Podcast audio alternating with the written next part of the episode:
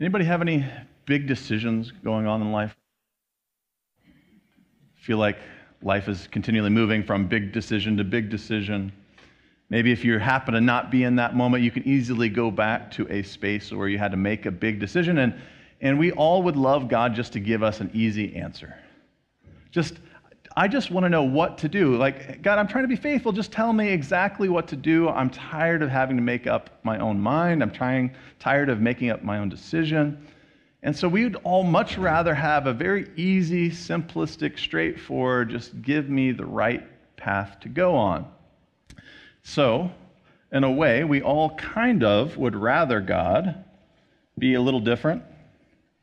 Got a eight ball. Now, this is actually not a magic one, uh, but it really makes no difference because the magic eight ball doesn't give you anything helpful either. But we would like to kind of shake God and say, God, give me the answer. All signs point to yes.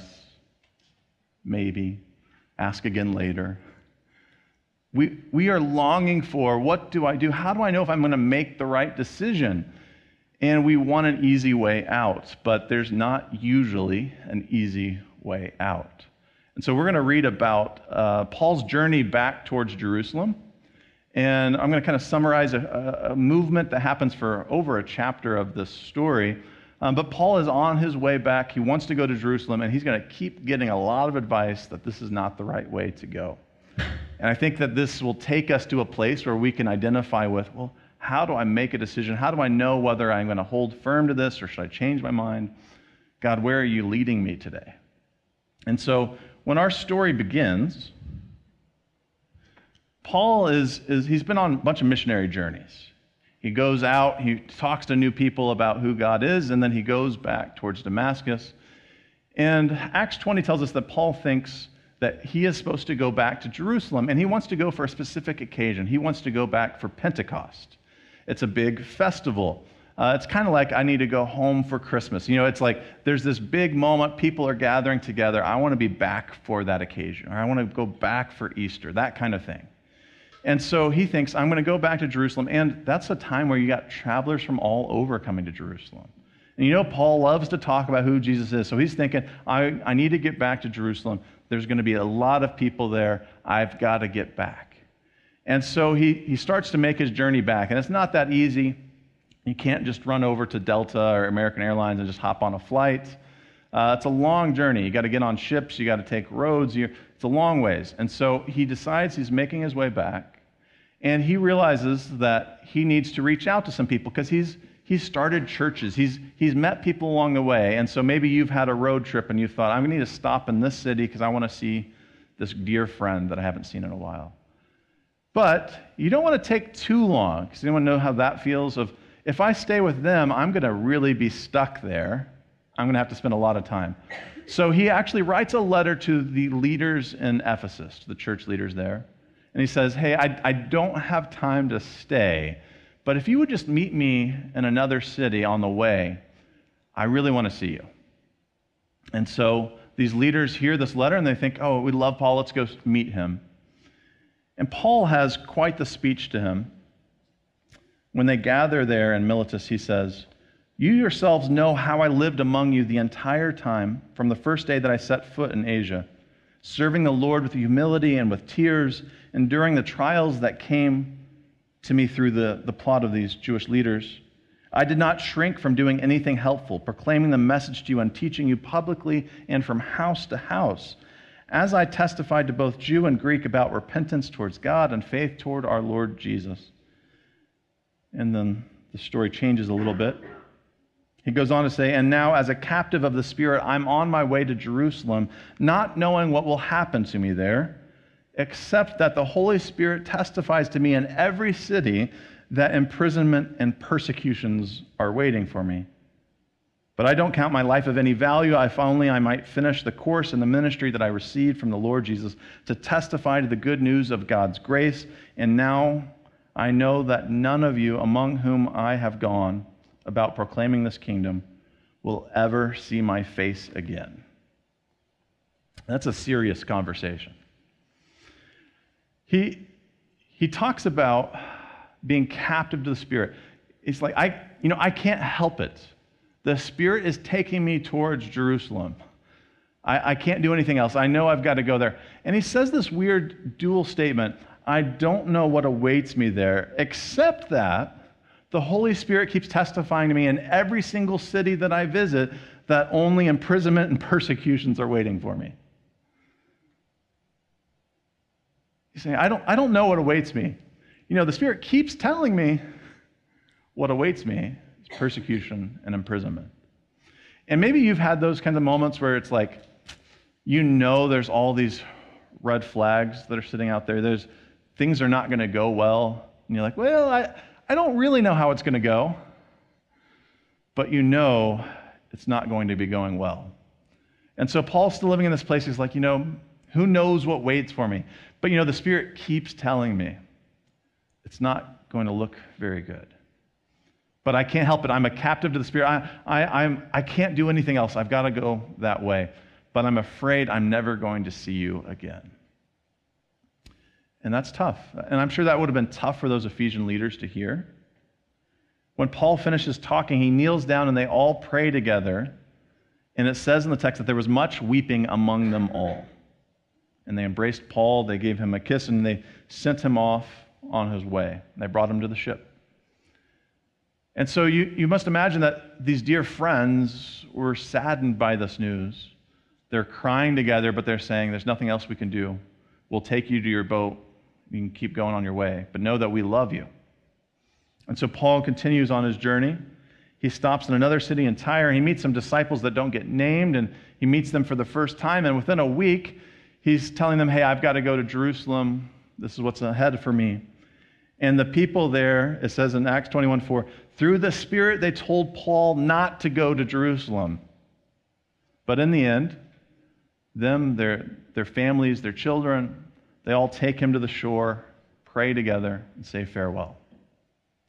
You know, I don't know what's waiting for me, except the Spirit keeps telling me imprisonment, punishment. You have people saying, through the Spirit, don't go. And yet they'll pray together say farewell, and move on. And so Paul goes further. He arrives in Caesarea. He meets Philip the evangelist. Now, we've met Philip before. Uh, Philip is described as one of the seven. If you remember, the, the people came to the disciples and the apostles and they said, Hey, we have a lot of people who are being neglected. We have widows, we have orphans, we, we need help. And the apostles said, Well, we can't wait on tables. Let's appoint some people. So they appoint seven people. One of them is Philip, who we now call Philip the evangelist by the time we get to the story, one of the seven. And he's the same person that went to the Ethiopian eunuch and shared about good news, baptized him. And so Philip's been up to a lot of things, not just table care. And it says in the text he has four daughters who are all prophets. And he stays there with Philip and his family and they're waiting around, and then Agabus shows up. It's a fun name. Agabus shows up. This has got to be a weird scene. You know, I always like to say if you were to make a movie out of any of these stories, like to actually visualize what's going on, this is a story you want to visualize. Agabus shows up. He's from Jerusalem. He's a prophet. He goes over and he takes Paul's belt off. Well, that's kind of awkward. You might feel a little confused if someone walks up to you and starts just taking your belt off. Like, what is going on? So he takes the belt off, and Agabus stands there and he ties his hands and his feet together with, the, with this belt. He ties himself up with his belt, and then he says, Thus says the Holy Spirit. This is the way that the Jewish leaders in Jerusalem will bind the man who owns this belt and will hand him over to the Gentiles. This is not the kind of news you want to hear. Firstly, I want my belt back. Second, what sad news. Can you give me some good news, please? Anybody? And by the time we get to this moment, something changes in our story. See, the, the author of Acts, who we, we know as Luke, uh, has been a part of the second half of Acts. There's a lot of stories where it talks about we went to this place, we went to that place. And earlier in the story, it talks about the, the people in those cities weeping. The people in those cities saying, Please don't go to Jerusalem. But finally, when we get to this point, the author says, we and the people there urged him not to go up to Jerusalem. We've gotten to the point where the author himself is saying, please don't go. We've endured enough red flags. Please, like, just don't go. And Paul turns to the author, turns towards Philip, and says, What are you doing? Weeping and breaking my heart. You feel the emotion in Paul. It's like all of your urging, you're crying, you're, you're breaking my heart. For I'm ready not only to be bound, but even to die in Jerusalem for the name of the Lord Jesus. Since he would not be persuaded, I like that note in the text. Since he wouldn't be persuaded, we remain silent except to say, The Lord's will be done. Paul saying, hey, Your greatest fears for me. Listen, I'm not even worried about your greatest fear. They might imprison me. That's not my, like, even if I die, that's what I'm going for. I don't care if I die. I got to follow God's will here. And so you're worried that I might be imprisoned. I'm saying it could be worse than that. I'm still going. And the people in the rooms realize there's no talking to Paul on this. Maybe you've had that moment. It's like, all right, this, this isn't getting anywhere. And instead of continually just making this harder and harder on Paul, who feels resolved on this, they say, the Lord's will be done. Now, there might be some different tones about how you might say that. You might be annoyed, the Lord's will be done. You might be sad, the Lord's will be done.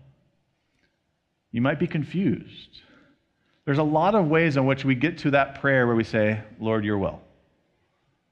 But Paul is so resolute, the people have resigned themselves to silence other than the Lord's will be done. So I want to mention a few things that this text might share with us about what is it to make decisions, what is it to follow God. And I want to give you some, some things to avoid. I think there's a lot of avoidance in this text. We should avoid mistaking our callings for everybody else's. There's an easy temptation when we feel like, here's how God moves in my life, here's what I should do, that we want to project that on the next person say, well, of course, God's will for you is. And so maybe the Spirit is telling you this thing isn't for you, but that doesn't mean that the Spirit's telling them that. So we should be aware of the fact God might have different callings for different people. And secondly, we should avoid forcing our desires on somebody else. If they had gotten their way and they're like, okay, you know what? We've already got his belt. Let's go ahead and tie him up. We don't want to let him to go to Jerusalem. We're going to force him to stay. We can't make other people's decisions for them. Sometimes we try. And we should probably stop trying. We can invite them into wisdom. We can invite them into how God invites them into life and a good life. But we can't control other people. And so there has to be a moment where we say, okay, I've made my case, I've pled my case of here's how I see God at work, here's my recommendation, but it's up to you. And at some point, I have to be silent and say, the Lord's will be done here. And not feel like you failed because if they do end up in pain, if they do end up in regrets, you might be like, ah, I, sh- I gave up. I should have kept pushing. I should have kept forcing the matter. But it's not your decision. We all have our own responsibilities, our own callings. Another thing to avoid please don't make your decisions based simply on what people want you to do. It's pretty obvious in this text for Paul. People don't want you to go. He could have pleased a lot of people by just finally saying, okay, fine. All right. I, I see that you really care about me. I see you really care about this. So I'm just going to stop. You know, this is a good spot. Maybe I'll go on another missionary trip and, and I'll go the other direction. And it's really easy. We as, as humans are very social. It's very easy to want to conform to what the group, the tribe, the community wants. And there are certain times where you run into the fact that what they want for you is not what God wants for you. It's okay to say no. Another thing to avoid don't make your decisions because you think you deserve punishment. I think some people read this kind of story and they think, God wants me to be harmed. God wants me to be, like, to have to survive some awful things. That is not the point of the story. But there are plenty of people who think, you know what? My story is about suffering, my suffer- story is about endurance. And so if I've got options in front of me, let me take the suffering route, because surely that means it's the good route. We don't have to just take suffering routes. I know it's we follow a, a, a, gospel story that involves a crucifixion, but that doesn't mean every single day is about choosing suffering. It's about choosing to follow what God wills, what God wants in this life, which sometimes does result in pain.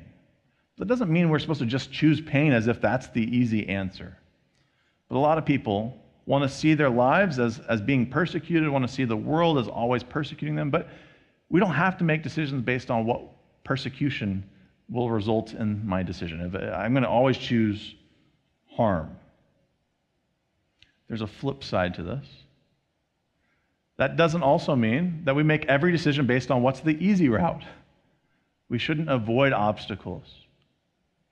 Because sometimes God does move us in ways that does require some, some frustrating obstacles. The Bible is filled with stories of people being called to follow God's will, and it doesn't seem like it makes any sense. If you're the prophet Isaiah and you're like, okay, who should I send? And you're like, hey, I want to go, I'll go. Great. Go preach the gospel, and guess what? No one's going to listen to you. Like, wait, uh, what, what did I sign up for? Yeah, yeah. Don't worry about the results. Go preach what I tell you to, and no one will listen. And that's your calling. I wish I could have had a little different calling, God. Maybe you're David and you've got a giant in front of you and you're like, wait, I've got a slingshot. Maybe you're uh, Moses and you're thinking, I, can't talk to Pharaoh. What, what kind of speech do I have? The Bible is filled with stories of people who, who have to take the weird way through the story because we have to rely on God. And so, if you're Paul and you need to imagine yourself on that journey, sometimes the roadblocks are not actually telling you to change course, they're just preparing your spirit so you're going to be able to endure what's coming up next. And Paul's saying, okay, I've got, I've got to come to terms with that the gospel is taking me to some place that might bring me harm. In every single city, he keeps getting this warning, and he's like, I got it, God. It's going to be rough. I get it. And each person that keeps telling him, therefore, stop, don't go this route, keeps hurting his spirit because he's like, I'm trying to be resolved to this. I know God's calling me to this. Please don't, don't make me avoid this. I, I got to keep going. And so this text reminds us that we are all belonging to our Creator.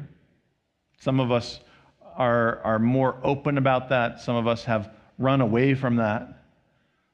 But the God who created us all calls us all into life. Some of us try to avoid it with all costs and we run the other way. Some of us try to run the right way and wander astray. But we are called to follow God's calling for our life. And so we are supposed to look at whatever decisions we're making, say, where is God inviting me to bring life, to bring love, to bring hope, and I need to lean into that thing. It might be comfortable, it might not be comfortable. It might be what other people want me to do, it might not be what people want me to do. But God, give me a sense of where you are sending me. And Paul knows his story, his gifts, his calling. He knows, okay, I've been trained up in my faith. Uh, I can speak about my faith. I've got this backstory where I have been persecuting people but now I'm the one being persecuted. I'm going to share my story. I'm going to live my life out so people know who Jesus is. But see, each of us has our own gifts. We have our own skills. We have our own stories. And so God invites you to a path of wisdom where you have to figure out where is God inviting me and my story, my gifts, my skills to move in this next day. That doesn't mean we all have exactly one point, as if God only has one tiny little line that's hard to follow. That's our calling. And if you miss it, oh, you've, you've ruined it all. But God has a path for each of us with some latitude, with some stretchiness. And so may we be people who spend time in prayer, reflecting, listening for what God is calling each of us to do. And may we be people who spend our time in prayer about how we reflect and relate to each other. Say, God, help me not get in the way of, of my, my brother or my sister today. Help me to support them on what you're inviting them to, but don't let me be in the way of it. And so, if you are in the part of your journey that feels like it's filled with weeping, with tears, I pray that you have uh, the sense that Paul did of that people care for you, that you are loved, not just by God, but by your family, your friends, the people in your life. That there are people who, who will take you to that shore, who will cry and, and weep for you, but hopefully who will also say, The Lord's will be for your life, as opposed to their own will for your life. And so may we all take that journey. I don't know what, you know, what Jerusalem journey looks like for you right now. There's no magic eight ball up here. But I invite you to just be a person who prays and who asks God, Lord, where are you inviting me today? And may we have the, res- the resilience and the strength to say yes. May we have the resilience and strength to say yes, even when the obstacles come up. Uh, because there's life on the other side. There's resurrection on the other side of Good Friday. There's victory on the other side of seeming defeat. God invites you into it. Would you pray with me? Lord, you are able to talk to each of us in ways that our brains can't quite understand. You know what's going on in each person who's worshiping with us' is a story. You know what struggles they're facing. You know what joys they're celebrating. Lord, we ask that you might give us a sense of your wisdom, a sense of your spirit, of where it draws us, where it brings us better into your life. Lord, for everyone who feels like they've wandered too far and, and that how do they get back to you? We ask that your, your loving embrace might be felt, that you might uh, just make your love felt today. Lord, for those who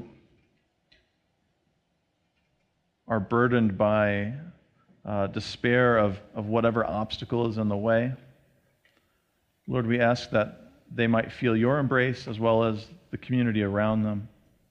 They might feel your, your spirit go with them, that we might have a calmness and a peace about our decisions. And Lord, for those who have sat by and who have, who have seen people make decisions that have brought harm in their life, that have been destructive or toxic, Lord, we ask for some renewed peace uh, for people who feel like maybe they failed when someone else missteps. Lord, help us to be able to see ourselves the way you do. Help us to not live with regrets, but to live faithfully into you. Lord, let this moment be a moment where we feel your presence and your wisdom today. It's in your name, Jesus, that we pray. Amen.